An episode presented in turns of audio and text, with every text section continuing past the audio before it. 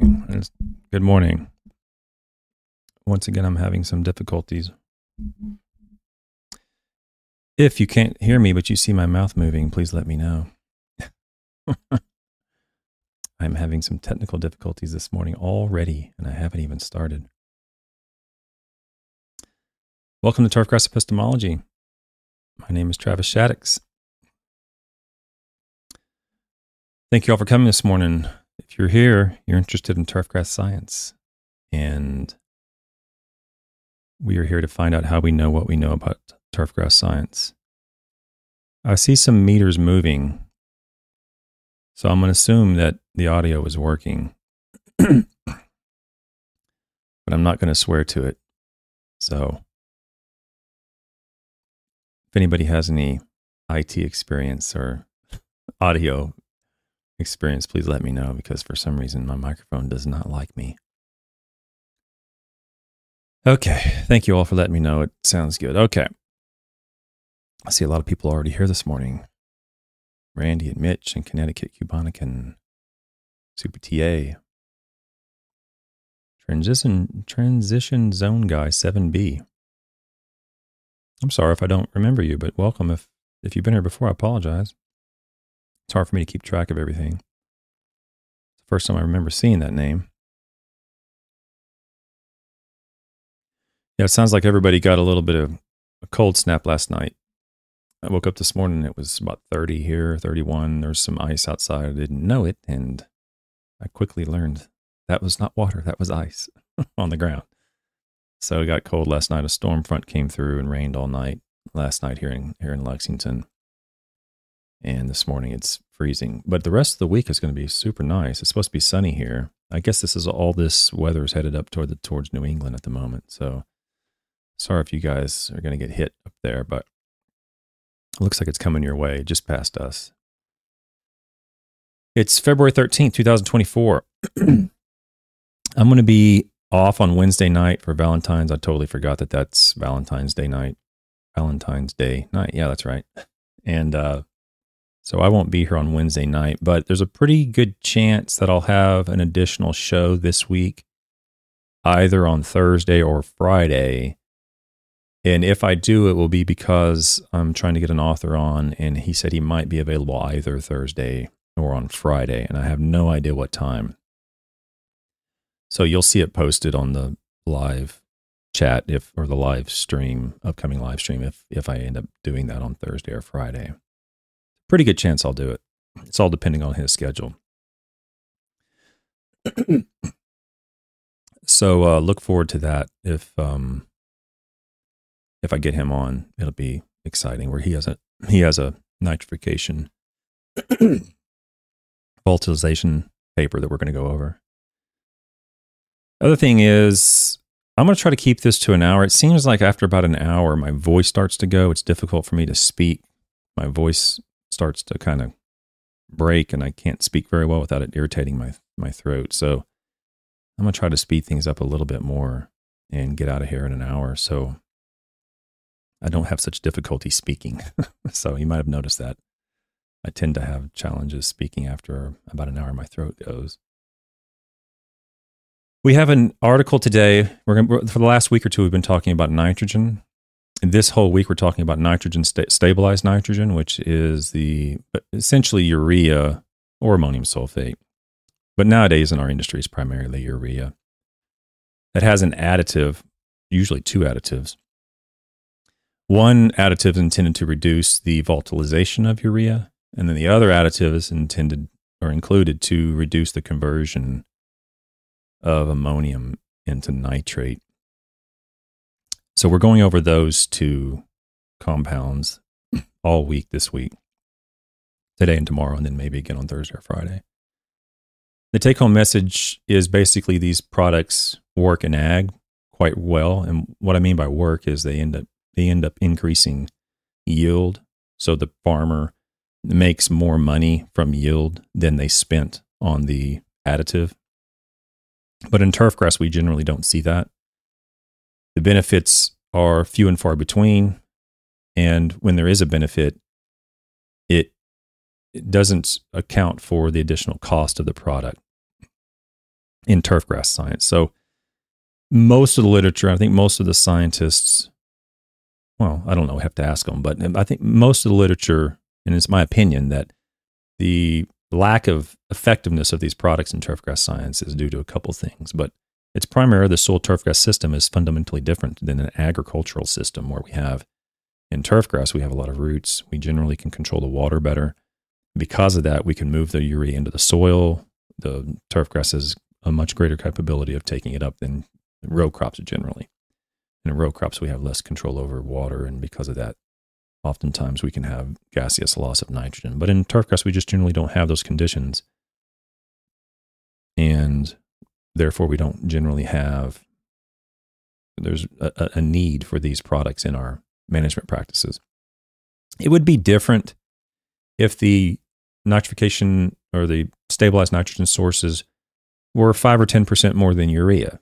It, it wouldn't, I wouldn't really be sitting here having a conversation probably because there's like, eh, it's 5 or 10% more you know, even if I get five or 10% more increase, then it's probably worth it.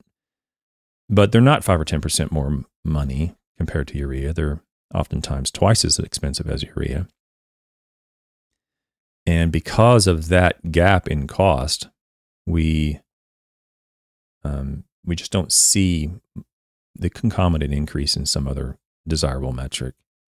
There's also oftentimes I've ran into people who have this understanding that the nitrification inhibitors and the urease inhibitors prolong the the solubility or uptake potential of these of the urea. In other words, it turns a, a, urea into somewhat of a slow release type of a product, and the evidence doesn't support that either. And this paper here will show that as well.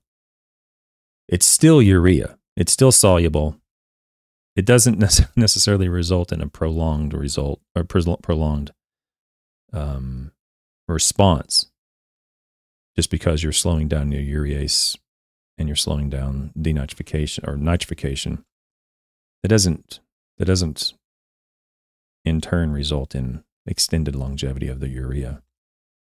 We don't see that in turf grass anyway. So we're going to talk about that today in this paper. Before I before I move on to it, there was a couple things that happened yesterday. I just want to make sure that we're all on the same page with, or you're all you all understand why I'm here. I'm here doing this content for only one reason, and that is to have a beneficial impact on the turfgrass industry. That's it. This actually costs me money to run. Okay, there's no money made on this channel. I'm not selling anything. I don't sell fertilizer. I have some services I provide if you're so inclined to take advantage of those. But I'm here to help. And that's it. I mean, there's no other reason.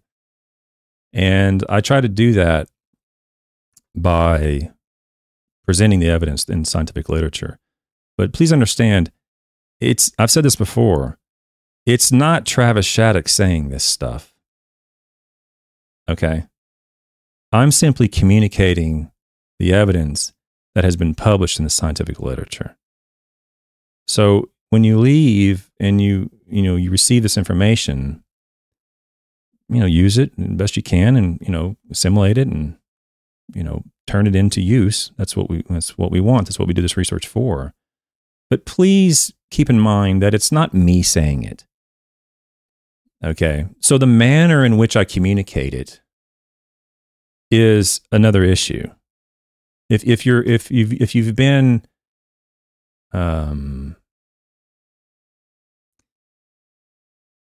I don't know, focusing on the manner in which I speak, the foibles in my character, my mannerisms and so forth. That's another issue completely. Try, you know, focus on the content. Okay. And it's the content that I'm trying to get across. The way in which I get it across, if you're going to judge that and you're going to criticize that, that's what I. I mean, I'm on YouTube. You can criticize me all you want. I'm putting myself out there. But I'm not really interested in that.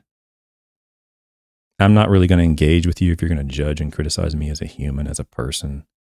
If you want to judge and criticize the scientific literature, come on, you know, let's let's talk about it. That's what I do. That's what I'm interested in. So, you know, the content is what I'm trying to get across. And that's what I am strongly in favor of critiquing. But as I've said many times, I'm not in favor of judging or criticizing other humans or their behaviors or their color of their skin or their religion or their politics or all of that to me is irrelevant to turfgrass science. It has no impact on turfgrass science at all. So say what you want about you know humans, but if you're going to criticize and judge other humans, don't expect me to engage with you on that regard. Okay? I'm here to help people by communicating evidence in the scientific literature. And if you disagree with the scientific literature, publish your paper. you know, where's your paper? Publish your paper and bring it on and we'll talk about it. But um, that's what I'm here for is, is the science.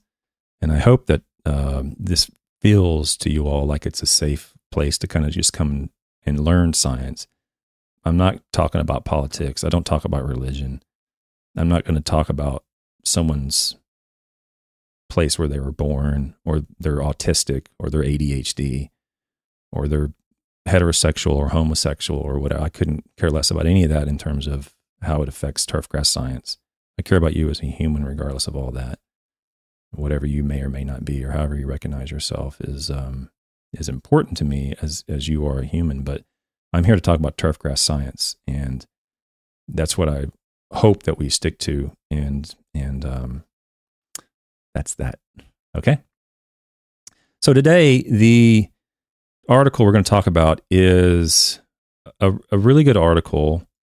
I like I like the article and I like the the manner in which they show it. It's a little bit um, like yesterday's article, and I'm going to show some of the results in a PowerPoint that's just a little easier to to, to understand, I guess. Uh, but again, we're talking about DCD, which is dicyandiamide for those people who may be new to that product or turfgrass science. The title of it is Evaluation of Dicyandiamide Amended Fertilizers on Kentucky Bluegrass. It was published by Mosdell, Daniel, and Freeborg. I believe these guys were in Illinois, Indiana. So they, they were at Purdue. This was published in Agronomy Journal in 1986.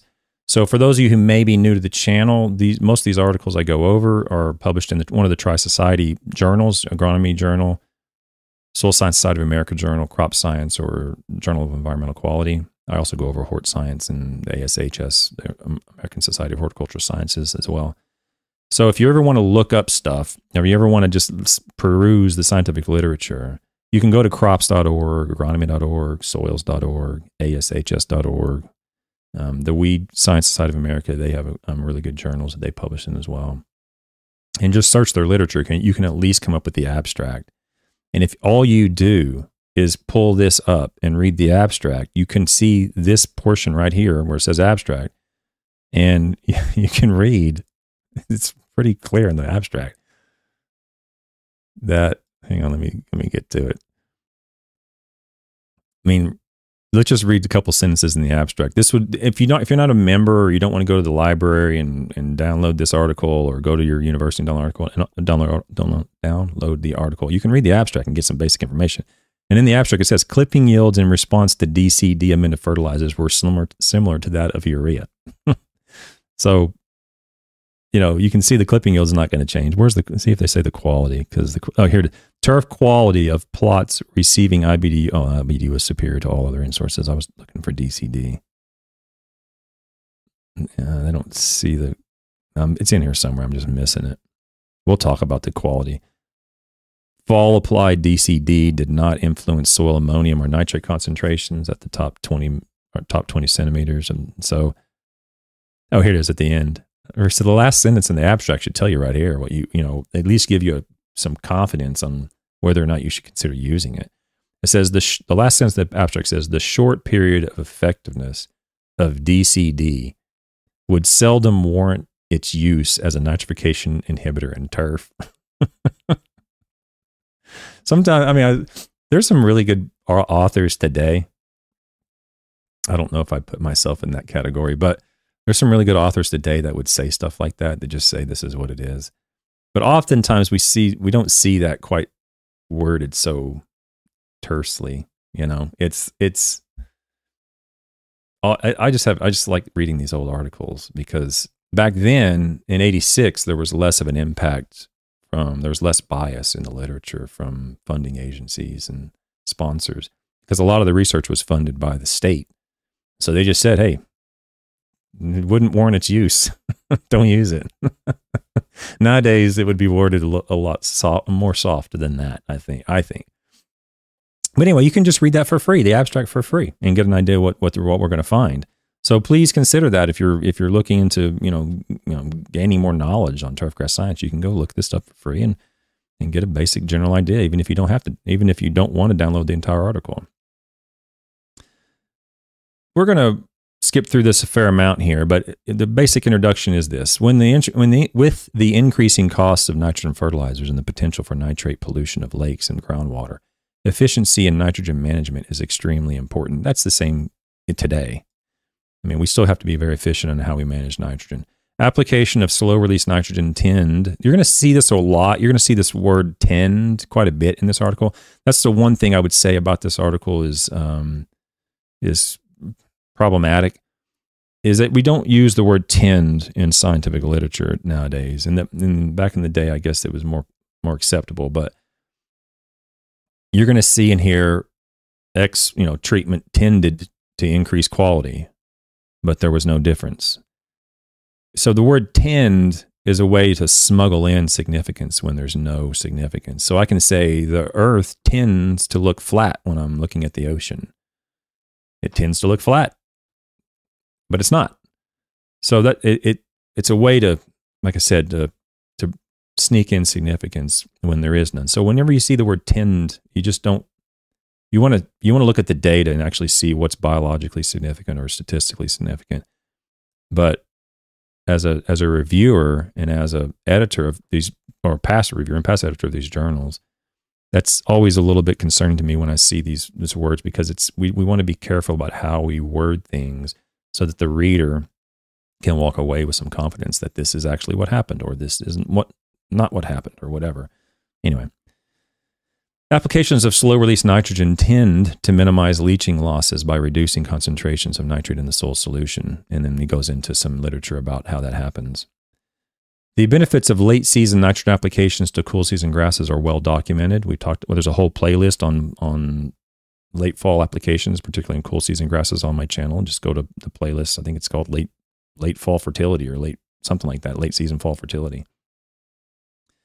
And we talked for a month. I think there's 10 or 12 articles or more in there about late season fall fertility. And he has some of the these these two articles, the Schmidt and, oh, I didn't go over the Schmidt and Blaser paper, I don't think on my channel, but the Powell 67 paper I went over. However, the potential for nitrate losses is greatest from fall to early spring when rainfall exceeds evaporation and temperatures reduce plant uptake of nitrogen. So this sentence, although I didn't highlight it, is, is important. I'm going to bring it on the screen here. However, the potential for nitrate losses is greatest from fall to early spring. So basically all winter. When the rainfall exceeds, and this is in Indiana, rainfall exceeds evapotranspiration and temperatures reduce plant uptake. So in the in the winter, even in cool season grasses, there is a reduction reduction of plant growth and reduction of plant uptake. But there's oftentimes still water. It, it just rained probably a quarter inch last night here in Kentucky. My grass isn't growing at all, and it's been raining all January. Basically, entire month of January it rained here in Lexington, and the grass isn't growing. So these this this is where the increased risk comes from these late season fall late season applications in late fall or early winter, where they'll say, "Well, go ahead and put it down, and it'll be here next spring." We there's plenty of evidence that I went over on the channel in the playlist that says that clearly concludes that's unnecessary. It increases the risk of offsite movement. You can just go out in the spring and put out some nitrogen then and avoid all that winter risk. Put it out a little bit before or right at um, greening in the spring when the grass begins to grow, and you'll be fine this concept of putting out organics and this slow release stuff, we need to move past that in the in the winter. There, there's no need, and there's not really any good reason to apply really any source of nitrogen at a time or in a location, i.e., surface or subsurface or whatever, at a time or a location where the turf grass can't take it up. Okay. the only benefit goes to the sales salesman, really. The benefit's not to the turf. The turf can't take it up. There's increased risk because it can move off site. And you can simply avoid that and apply it in the spring and probably have as good or better responses by doing it then rather than doing it in the late fall or early winter. And that's what he says here in this article right here. So it's clear. And this was from 1986. And even today, I think even today, it's probably even getting worse where people are still putting out these organics and these slow release materials in December and January. I will put it out and it'll still be here. And, you know, we can keep ignoring the evidence if you want to, but eventually the government's going to come around and shut this stuff down and we're going to complain that there's too many regulations. Okay. I've seen it happen many, many times. And, you know, it's inevitable if we just continue to ignore the evidence. Since leaching and denitrification are the primary means of nitrate loss, if so, for those who don't know, denitrification is the gaseous loss of nitrogen from the nitrate form to the nitrite form. It goes up into uh, to the atmosphere. And leaching, of course, we all know what that is. It's movement below the, the rooting zone, but denitrification is the loss. So nitrate can be lost in two forms, either movement downward or even laterally away from the plant, or through gaseous loss as well. Those are the primary means of nitrate loss. Efficiency in nitrogen management may be improved with nitrification inhibitors. Dicyandiamide, and I'm going to refer to it as DCD for the rest of the paper, obtained from this company, is an organic nitrogen compound which inhibits the cytochrome oxidase involved in ammonium oxidation by Nitrosomonas bacteria. So that's a long winded way and a sort of a scientific way of saying there's a bacteria that's required to convert ammonium to nitrate, and it blocks that function. It stops the conversion at that point in the nitrogen cycle. So the urea that converts over to ammonium, in the presence of DCD, the intent is to keep it in the ammonium form so that you reduce the gaseous loss of nitrogen through denitrification and you reduce the nitrate, nitrate leaching by keeping it in a, in a cationic form of ammonium rather than an anionic form of nitrate. Okay. For those people who aren't familiar with soil science, nitrates will generally leach much more readily because they're negatively charged than ammonium, which is positively charged. And our soils will generally hold on to positively charged uh, elements or ions. Okay. So that's the reason why there's some um, value, at least in agriculture, keeping it in ammonium form. They're trying to prevent it to be converting convert to nitrate because we have much more likelihood of it being lost in the nitrate form than ammonium. And all that's pretty true. In the literature, you'll see that. In the literature, you'll see quite a bit of evidence that that does happen. Not so much in this paper, we're going to see, but um, I will agree with that. And I think the literature fairly, you know, is fairly clear on that. But again, like I've said before, I don't particularly care about that per se. I care if that occurs and in turn there's a benefit to the turf grass, then I care. Right? In other words, increase color, increase quality, increase growth, whatever metric you want to look at. Because if it maintains the ammonium form and it prevents leaching and prevents denitrification, that's all fine if you want to look at it from an environmental perspective. That's good. But if it maintains an ammonium form and there's no benefit to the turf, then you're not going to see that and you're not going to see a return on your investment in that product. So that's why I, what I care about primarily. There's an environmental component as well that I've, you know, I'm interested in as well. But for turf grass managers, we're interested in, main, in creating a product and with the minimum impact of the environment and minimum cost. Most nitrification inhibitors are too volatile to broadcast applications. Turf grass. DCD is a non volatile inhibitor that can be incorporated into urea and ammonium sulfate granules.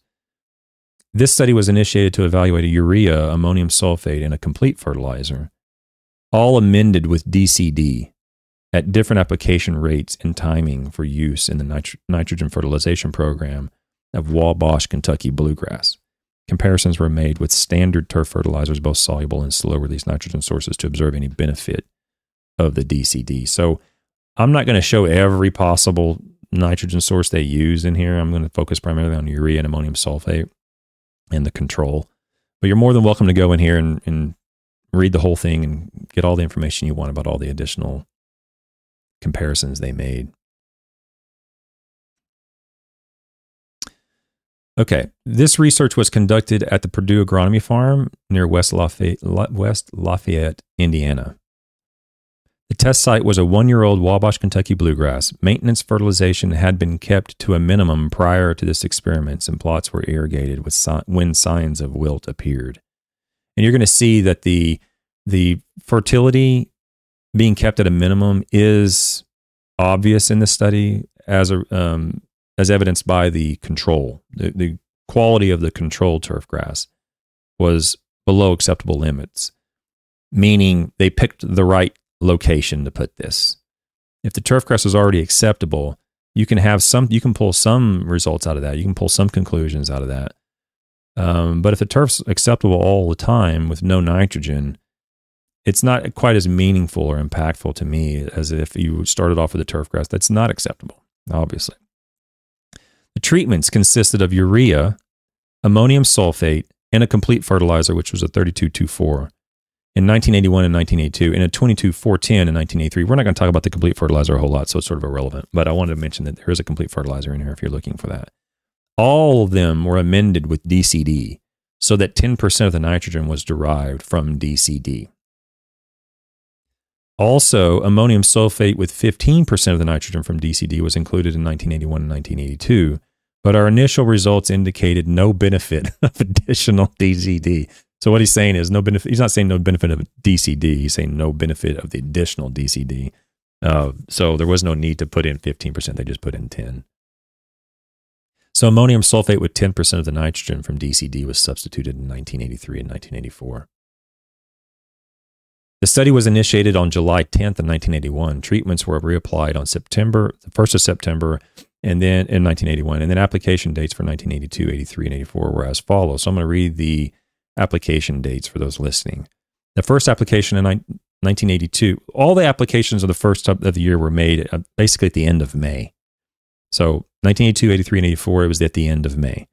1982, 83, and 84, the second application was essentially at the beginning of July. And then the third application was towards the end of August or the 1st of September. And the last application was either the 82 was the middle of October, but 83 and 84 was the middle of November. So they're doing four applications of one pound. They also have um, information here about two applications of two pounds, and I'll talk about that coming up. Treatments were applied. Well, here it is. Treatments were applied at a rate of one pound of nitrogen split split into four equal applications or two pounds of nitrogen in two equal applications for a yearly rate of four pounds of nitrogen per year. The two applications of two pounds of nitrogen was applied at the first and fourth date. So it was applied at the end of May and it was applied towards the middle to the end of August when they applied two pounds of nitrogen. Okay.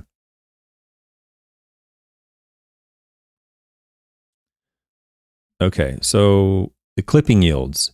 Clipping yields consisted of I can't that's a there's a what is that point? Okay, it's it's a little bit messed up here in the in the PDF. I can't read that, but I'm gonna say it consisted of a 40 centimeter swath cut with a reel mower at 50 millimeters height across the length of the plot when the grass was approximately 75 millimeters tall.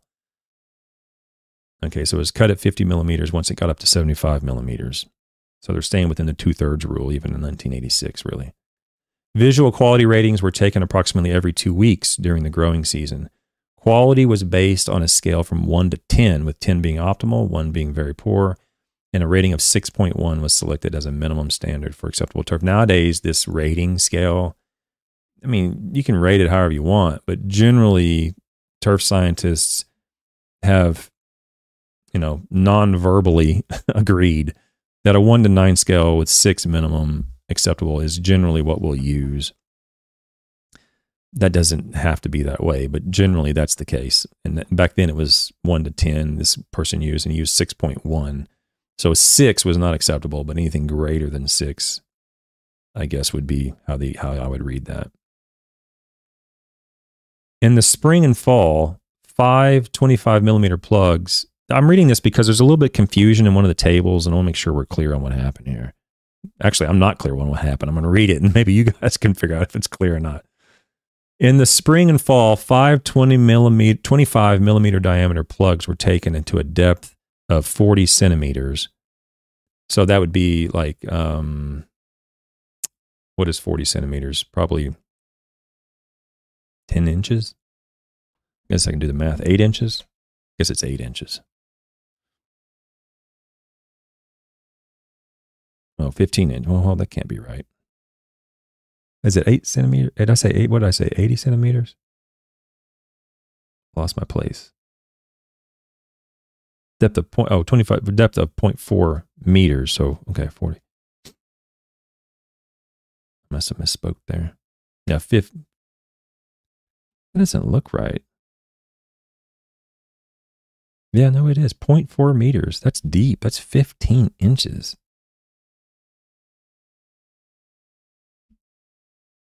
Oh, and then okay, and then the sample, the, the, the okay, so they went down 15 inches, and then the sample was divided to the top seven inches and the bottom seven inches. Essentially, is what they did. And the that's awful deep, but that's fine.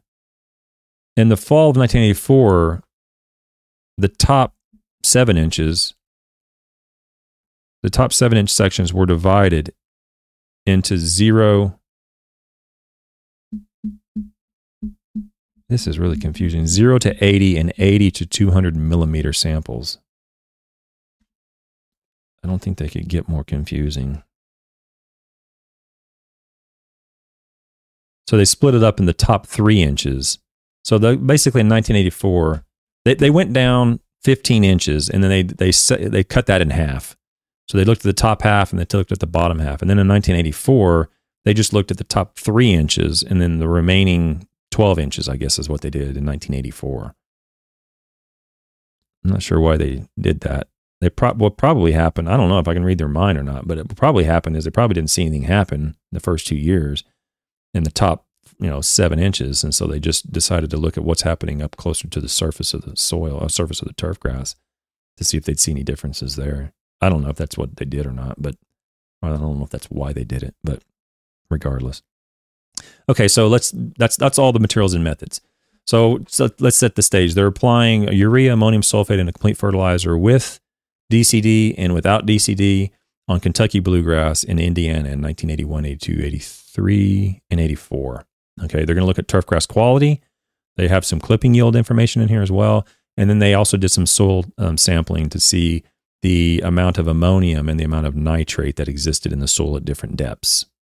So the, the idea is, is that with the application of DCD, you should, in theory, have greater quantities of ammonium in the soil and l- less quantities of nitrate in the soil because the DCD is, is intended to hold the nitrogen in the ammonium form and reduce the amount of nitrogen in the nitrate form. Okay, that's what you should see. And if you are, you know, enhancing the efficiency or maintaining a greater quantity of nitrogen in the soil, you should in turn see a response in the turf grass, more color or more growth, something along those lines. Because the concept is, well, we're, we're losing less of the nitrogen to gas. Therefore, more of the nitrogen is remaining in the soil, and therefore the turf grass should respond favorably in those cases. That's what you should see. That's what their idea. That's what the idea behind this was. Okay, let's see. Let's look and see what happened here. I'm going to show most of the results in the figures and tables, but I'll read a little bit at the beginning. Turf grass response to apply applications of urea, ammonium sulfate, and DCD amended fertilizers were similar throughout this study, except for one date when it applied two pounds of nitrogen at two, um, two applications in 1983. So, I mean, really, you don't even really need to read anymore. I mean, we're going to, you know, but it just says right there turf yield response to um, the applications of urea, ammonium sulfate, were the same as when you applied urea and ammonium sulfate with DCD. So whether you whether you invested the money to put in this, you know, stabilized compound into the urea and ammonium sulfate, you're adding a pro- you're adding cost, you're adding a product to stabilize the nitrogen to keep more of it available to the plant, quote unquote, available to the plant. And it says turf yield response was the same whether you had it in there or whether you didn't. so, I mean, what a great way to start the results. A great sentence like that. I love it. I will read this next sentence because I don't know if I'm going to show the graphs and, or not, but let me just read this because it's a little bit.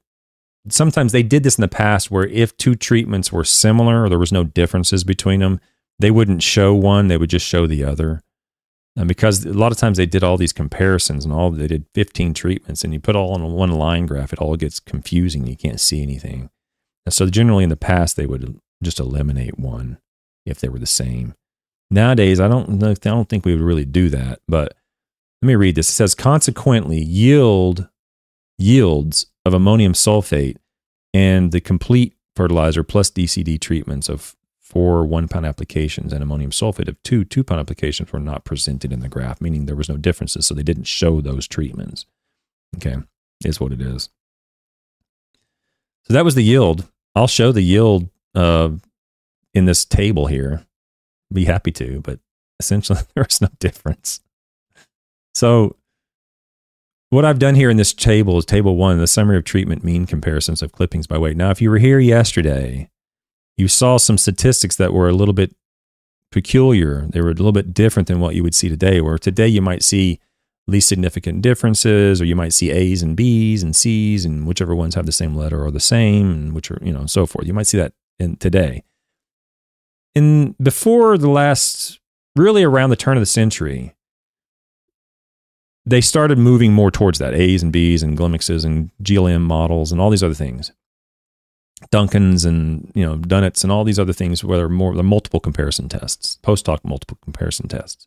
But before that, there was a lot more usage of these single degree contrasts where you have you can only make so many comparisons based upon the degrees of freedom that you have. And that's what that was yesterday's paper where you have like ammonium sulfate compared to ammonium sulfate with DCD. You can they're just making that comparison. And they're not comparing ammonium sulfate to every other treatment. Okay. And that's what you're going to see in this study as well. Okay. So in this study on table one, you're going to see urea versus urea with DCD. And I kind of like this because it's very straightforward. Okay. And you're going to see 1982, 1983, and 1984. And you're going to see two columns. One column is one is greater than two, meaning the treatment column one, which in this case is urea, is greater or was greater than the turfgrass response to the treatment in column two, which in this case was urea plus DCD. And they're going to have dates. So, of all the rating dates that they took, when it was, when it met that criteria, when it was greater than one treatment was greater than the other, then they included the date in which that occurred. And the number of times where urea was greater, the turfgrass response to urea was greater than the turfgrass response to urea plus DCD was zero in 1982. Okay. There was one date where the turfgrass response to urea plus DCD was greater than urea, and that was in that was on May 3rd in 1982. So that one date there was a difference. All other rating dates in 1982, there were no differences between the two. Okay. And they took rating date or they took clipping weights, I think every other every other rating date. I can't remember. I have to go back and look. But there was multiple multiple clippings. Actually, we can look it up here, I think. Let's see. Da-da.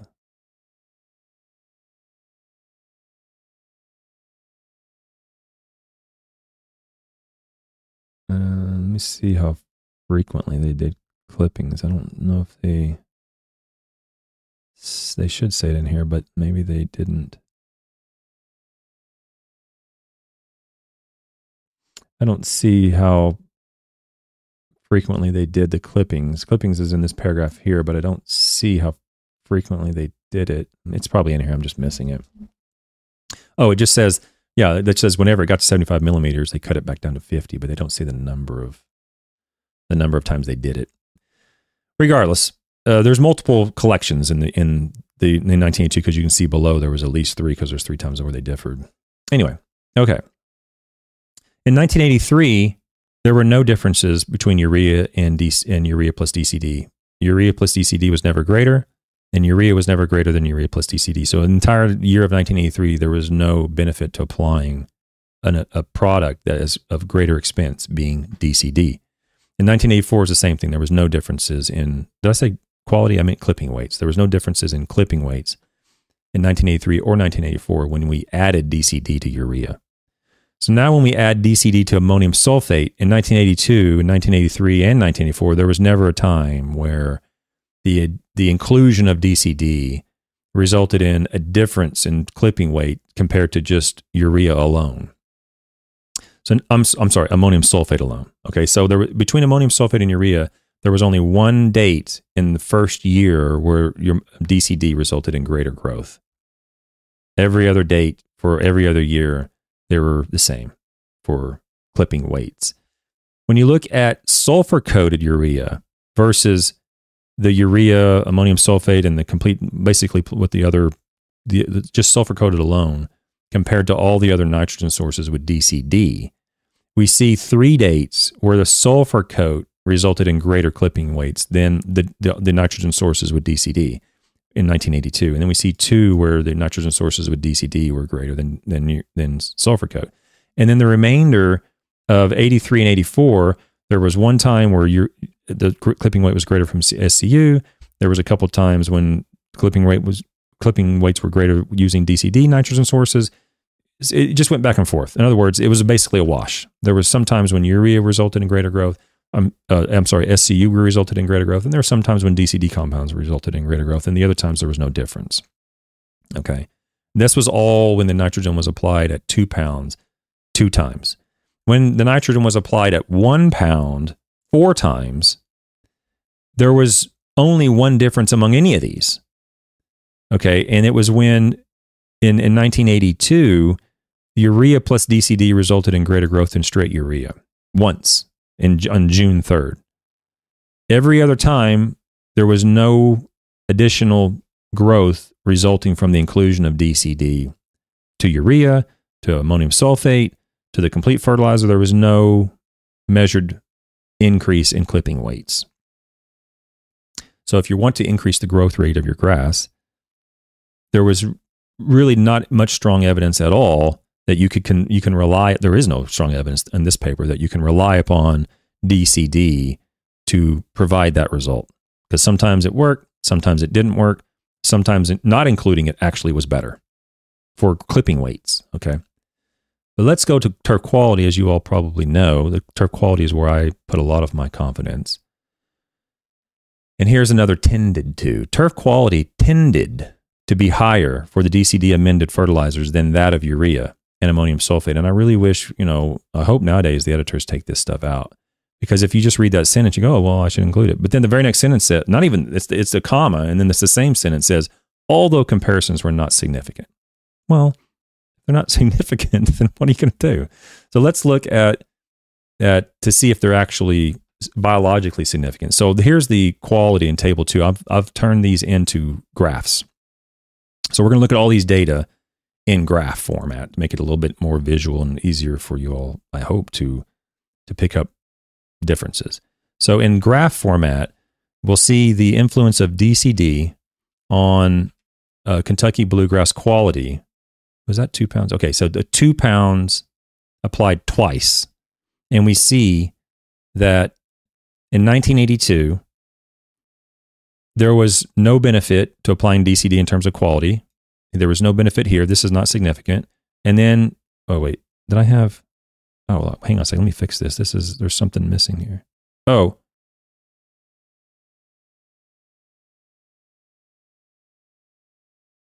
Uh, there, there's something missing from the legend. Hang on a second. Let me fix this. There's something missing from the legend. I don't want to confuse anybody. Why is that? Yeah, okay, there we go. Yeah, the SCU was not showing up on that um, on that. Okay, now we see SCU. So we see the different this this blue and orange. So for those looking uh, listening, I'm in 1982. The quality of the urea was above six, which was the minimum acceptable limit, and the urea plus DCD was basically the same. The in 1982 with ammonium sulfate, the quality was right at six. It went up a little bit uh, to six and a half or something. There was no statistical difference, and biologically, I I would I wouldn't argue that that's the same. I mean, different. I would say that's probably the same. And then the inclusion of sulfur coat was the same. So for all those um, talking about you know these slow release nitrogen sources resulting in greater quality and longevity or whatever I've mentioned before, generally there's not a lot there to support that. There is benefit to applying um, slow releases. I'm going to go into that. You know, if I, I have I already gone on slow release, I don't. know, But I'll go into. There's benefits, but increased color and increased longevity generally isn't supported. And here's some more evidence of that because the color, the I'm sorry, the quality from SCU was the same from the quality by urea, and the same for ammonium sulfate in 1982. And you'll see the same thing in 1983. There were no differences. These are all the same. Uh, whether and they're all right around six, six and a half. Nothing, nothing much greater than about six and a half. Whether it was from urea or ammonium sulfate, or whether it was in DCD was included or not, or whether you use sulfur coated urea, their qualities were all basically the same. They said you know the, the, what they said in the text was they tended to be. What he's talking about is this little increase here you know, these these these small little increases is where you can smuggle in significance when there is none. And I would say this is not well, we know it's not statistically significant. And I would say biologically that's not significant. You're not going to be able to see a difference between a six and a six and a half by the majority of people. It's very, I mean, maybe a well trained scientist with a very keen eye for quality could pull that out, but six to six and a half is cutting hairs. Okay. So I would say biologically and scientific or statistically, this is not significant. And then in 1984 is the same thing. The sulfur coat urea was the same as the urea, same as ammonium sulfate. The inclusion of DCD didn't increase anything statistically or biologically in terms of the quality of Kentucky bluegrass when it was applied at two pounds at the beginning of the summer and then two pounds in the middle of the summer. Okay. Let's look and see what happens when the nitrogen was applied four times at one pound. So at four pound, four times at one pound, we also man, that's this is this is the control in this case. I thought I had this fixed, but this is, let me fix this again so you don't nobody thinks I'm screwing something up. This is a control in this on this particular graph. It's not sulfur coat. So this is the control. And the reason I included that is to show that the, the location was suitable because without applying nitrogen, the, the, the non-treated turf grass was a four which you will know and your customers will know, and your super the superintendent and the members and the the football players and soccer players, they're going to know if you're if the turf grass is a four, it's not going to be acceptable. And in 1983, it was closer to a three. In 1984, it was closer to a four. So it floated in the threes or fours when you applied no nitrogen. And when you applied urea, of course, the quality goes up to about six and a half in 1982 when you applied four one pound apps and the urea plus DCD. This is again, this is what they're talking about: ten to two, six and a half to seven. When you apply DCD, this is statistically insignificant, and I would say biologically it's insignificant. You're not going to be able to see a six and a half to a seven, or a six point eight to a seven, whatever this diff, this gap is here. Okay, between ammonium sulfate and ammonium sulfate plus DCD in 1982. 1983, essentially the same thing. The quality was generally lower across the board in 1983, down closer to five and a half, 5.8 from all treatments. And then in 1984, uh, the treatment qualities, and the turfgrass qualities went up to about six, a little over six, something like that, with no no increase in, from the inclusion of DCD. Okay. So here's the quality. And they said there's no statistical significance. You can look at that table, and this is all the exact same data. Okay. So from from that PDF or that PowerPoint, that's where this is where I pulled all the PowerPoint data from this particular table. And there's just there's no there's not a lot there to support including. And you'll see that this one they use actually least, least significant difference. And you'll see there's no there's no significant differences among any of these quality ratings, except for when the from the control. There was a difference between applying nitrogen and not applying nitrogen. So let's look at the recovery in the nitrogen tissue. Oftentimes we get this argument sometimes, well, I'm going to apply this because it's it's enhanced efficiency, so it's going to increase nitrogen use efficiency. And again, there, you know, occasionally you'll see something. Most of the time you don't. So in table three, we see urea and urea plus DCD, ammonium sulfate and ammonium sulfate plus DCD, and then we have sulfur coated urea. And we have the four one pound apps and the two two pound apps here on the same table.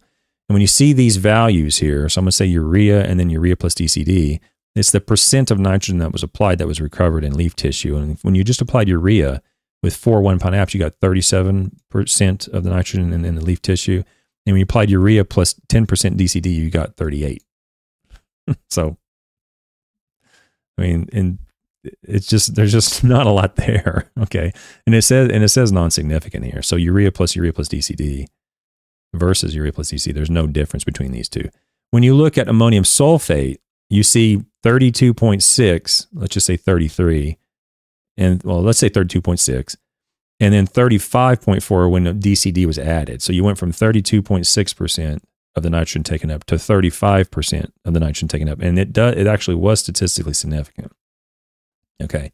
Biologically, I'm like, eh, that's not particularly of a wow factor to me. You're gaining a couple percentage points, you know, if that's what you if that's what you want. It, it didn't result in any increased quality, didn't result in any increased growth, but there's a little bit there from ammonium sulfate when you applied four one pound apps for including DCD. So the question you ask yourself is, am I willing to pay double for the nitrogen to get 35% in the tissue compared to 32% in the tissue of what was applied when there's no increase in quality and there was no influence on yield. It's up to you to make that choice. When we look at when you, the nitrogen was applied as two pounds twice, then there were no differences at all. The inclusion of DCD had no influence on the nitrogen leaf tissue content, the leaf, the leaf tissue content of nitrogen. There was no benefit or disadvantage to, to including DCD in with urea or ammonium sulfate. And you see the inclusion of sulfur coat was, um, there was no difference in, at all between that either. So sulfur coat resulted in equivalent leaf tissue nitrogen. Okay. Now let's look at the soil inorganic nitrogen. This is a little bit more complicated, but I'll sum it up by basically saying not a lot happened. Okay. really. The one thing that you should bank on, theoretically speaking, on these DC on DCD is that you're going to have greater ammonium in the in the soil compared to nitrate in the soil. That's one thing you at least in the agricultural literature, it's fairly consistent that that's going to be uh, the conversion is going to be slowed.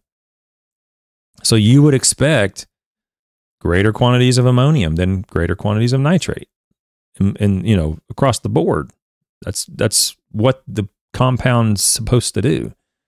But in turfgrass systems, we just don't see a lot there. Okay, so when we look at, and I'm looking at table four for those listening and we're looking at the effect of nitrogen sources from two two pound applications on ammonium and nitrate concentrations in the top 20 centimeters. Okay. So, what was that? Top, t- top 20 centimeters is, I can't do those conversions in my head very quickly. Top eight inches, basically. Okay. So, top eight inches, we look in 1982 and we see nothing, urea was applied. And when urea was applied with DCD, there were no differences between the quantities of ammonium and the quantities of nitrate. When you included DCD, it was the same. So what they're talking about is these two values here 5.2 and 5.5 milligrams, kilo, milligrams per kilogram parts per million of ammonium. When urea was applied, it was 5.2. When urea plus DCD was applied, it was 5.5, and those weren't different. And then with nitrate, 4.3 milligrams or parts per million when, when urea was applied and 5.7 when DCD was applied with it. No significant difference. When the DCD was applied with ammonium sulfate, there was an increase in ammonium in 1982 from three parts, three parts per million to five. So, not quite doubling the ammonium in 1982 from ammonium sulfate.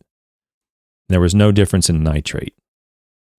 So that little bit there in ammonium form, it maintained a greater quantity of nitrogen in the ammonium form when DCD did, when nitrogen was applied as ammonium sulfate in 1982, when it was applied with two pound, two two pound apps. Okay, when 19, uh, that was in May of 1982. In November of 1982, the inclusion of DCD to urea and to ammonium sulfate did nothing in terms of it's changing the differences or changing the amount of ammonium compared to nitrate. There was no, didn't have an effect on the quantity of ammonium or quantity of nitrate. In 1983, in April of 1983, again, nothing, no differences in ammonium and nitrate. In, in April of 1984, no differences between ammonium nitrate. And then in 1980, the, in December of 1984, remember they split it. So they're just looking at the top three or four inches compared to you know to each other there, and then they looked at the bottom 12 inches, and they did see more differences there, where the uh, DCD resulted in greater quantities of ammonium when it was applied as ammonium sulfate in the top four inches, but or not but, but that's what happened by that. But with urea, it didn't show any benefit um, with the inclusion of DCD to urea. In other words, the inclusion of DCD to urea did not result in greater quantities of ammonium compared to just applying urea alone, which is what the compound's supposed to do. It, it, it was effective when it was applied as ammonium sulfate, but not when applied as with urea. All right. And then when you looked at nitrate, the, the uh, urea and ammonium sulfate both resulted in greater quantities of nitrate. In other words, the DCD resulted in less nitrate from urea and from ammonium sulfate. So there was a little bit there um, in terms of what we would expect to see from the inclusion of DCD when it comes to the, the nitrate. The population of nitrate in the soil should be greater using the DC, uh, using the, I'm sorry, should be less when using DCD than when using, than when not using DCD. Okay. So there's a little bit there at the end of the year 1984 when you looked at the very top of the soil. Remember, none of these resulted in greater quality of turf grass, and none of them resulted in greater increased growth of turf grass. Okay, but there is a little bit going on in the soil at the end of the year in 1984. The majority of time, you see nothing happening. 1982, 1983, the beginning of 1984, the end of 1982, nothing happened. There was no influence in ammonium and nitrate when you included DCD. That was two two pound apps. When you look at two one pound apps, it gets worse for DCD, unfortunately. Um, 1982, when you applied four one pound applications, there was no differences in ammonium when you included DCD. There was no differences in nitrate when you included DCD. So when you used urea or ammonium sulfate, they were the same, whether you included DCD or not. In 1982, in the November of 1982, ammonium sulfate resulted in less ammonium. Actually, let me say it backwards. Ammonium sulfate with DCD resulted in greater quantities of ammonium than without DCD. So there was a little bit there. And you're looking at this right here five, five parts per million versus 14 parts per million. So you almost tripled the amount of ammonium in the uh, nitrogen in the form of ammonium when DCD was included. That's what it's supposed to do. It's supposed to maintain greater quantities in the ammonium form. And it did that in 1982, November of 1982, but only when it was in the form of ammonium sulfate, not when it was included as urea. And again, nothing, this didn't in, uh, result in a, a benefit to the turf. Nothing changed in benefit of the turf, but in the soil, there was more quantities of ammonium. However, in 1980, and then nothing happened in 1983, no differences in ammonium and nitrate. In 1984, the opposite happened, where ammonium sulfate resulted in greater quantities of ammonium than ammonium sulfate with DCD. So you can wash these out, basically. okay. This is what we're talking about right here. Uh, that was one time DCD resulted in more. One time no CD no DCD resulted in more. And then in 1984, the same thing happened again. Ammonium sulfate resulted in more ammonium than ammonium sulfate with DCD in the top four inches. Okay. And then and nothing happened with urea except in with the nit, uh, nitrate. The DCD did result in greater quantities of nitrate, which it should result in le- less quantities of nitrate than urea. This what we're talking about here is 4.8 versus 6.8. The inclusion of DCD should result in less nitrate, but it resulted in more nitrate in one rating day or one sample collection at the end of 1984.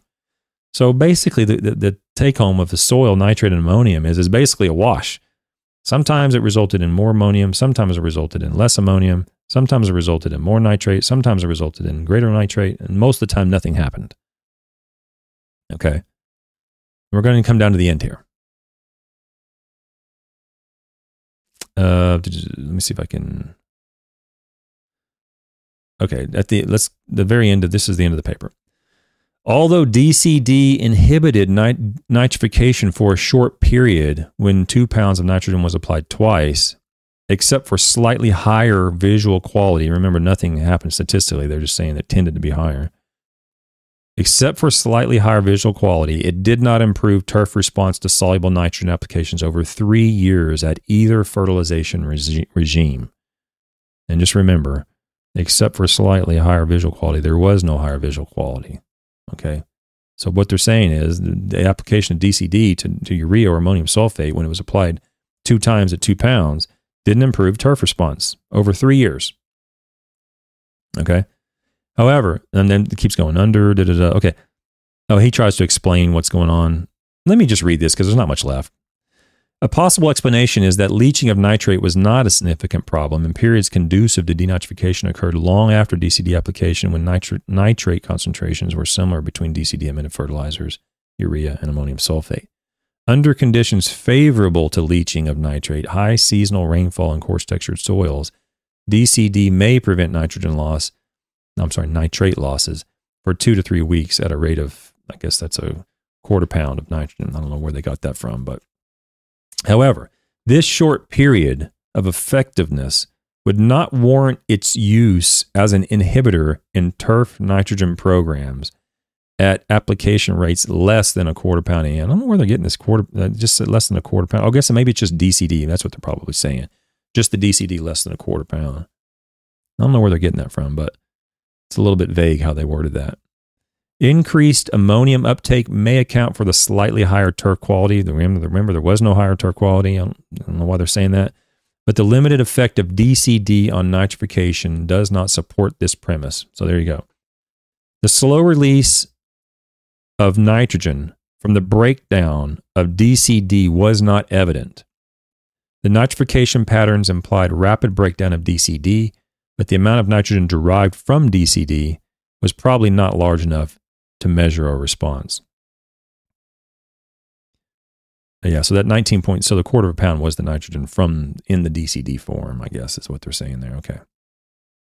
So the short and skinny of it is nothing happened and the, the, the, it didn't warrant a response. Did not improve turf response to soluble nitrogen over three years. Okay. And it says the, the short period of effectiveness of DCD, which essentially it sounds like it was effective for right after application, maybe, but it would not warrant its use as an inhibitor in turf nitrogen programs. That's what it said. So the short the, the summation of this whole study is when you included a more expensive product compound into urea or ammonium sulfate, that being DCD in this case, the compound that's in, the, the additive that's intended to reduce nitrification, which in turn reduces denitrification and leaching. That's the intent. It didn't really have much of effect on the species of nitrogen in the soil. Sometimes it was more ammonium, sometimes it was more nitrate. Most of the time, nothing happened. It didn't have much of any effect on turf quality, no statistical effect on turf quality. I would argue no biological effect on turf quality.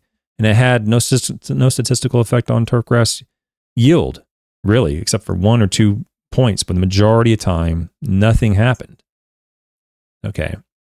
And again, this is a much more expensive product than just urea or just ammonium sulfate. So you're adding a lot of expense and you're not getting hardly anything in return. And in most cases, you wouldn't get any return. In some cases, you would actually get a negative return. Okay.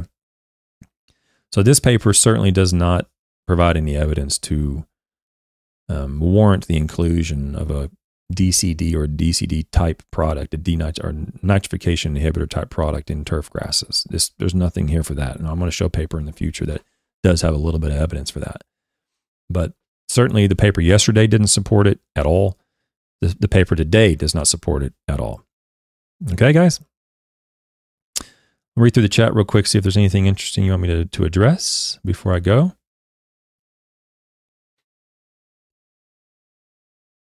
Oh, good morning, UF Gator. Oh, you're in Maryland. Hey, good to know. Good to know. To till turf. Good morning, all from Nova. I guess Nova Scotia. Okay, that's again. I'm sorry if you've texted me. I see so many new new handles. It's good to see. Uh, Mitch Bird says, We're lucky and thankful for all your help. I have picked up more useful information in a few months than I have from 25 years of salesman pitching products. okay. Well, thank you for that. Very, very kind. And Elevated Landscapes says, You're late, but you made it. Yesterday's live, oh, so yesterday's show further supported your position on liquid versus granular N applications. Okay, well that's good. Good to hear. I mean, there's definitely value to both sorts of programs. You can provide, you can produce perfectly acceptable turf with liquid programs or with granular programs. Um, you know, there's risks associated with both, and there's costs associated with both. But um, you know, I'm glad you found some use out of it. I'm going to leave you with a little music today. Tomorrow, I'll be on in the morning at 10 a.m. I will not be on tomorrow night. And look for me probably Thursday or Friday, probably in the AM um, potentially in the AM this week. I'll see what I can do about getting another um, another show on before the end of this week. Okay, guys, really appreciate everybody showing up today. Thanks so much. I'll see you tomorrow morning. Be kind. Bye.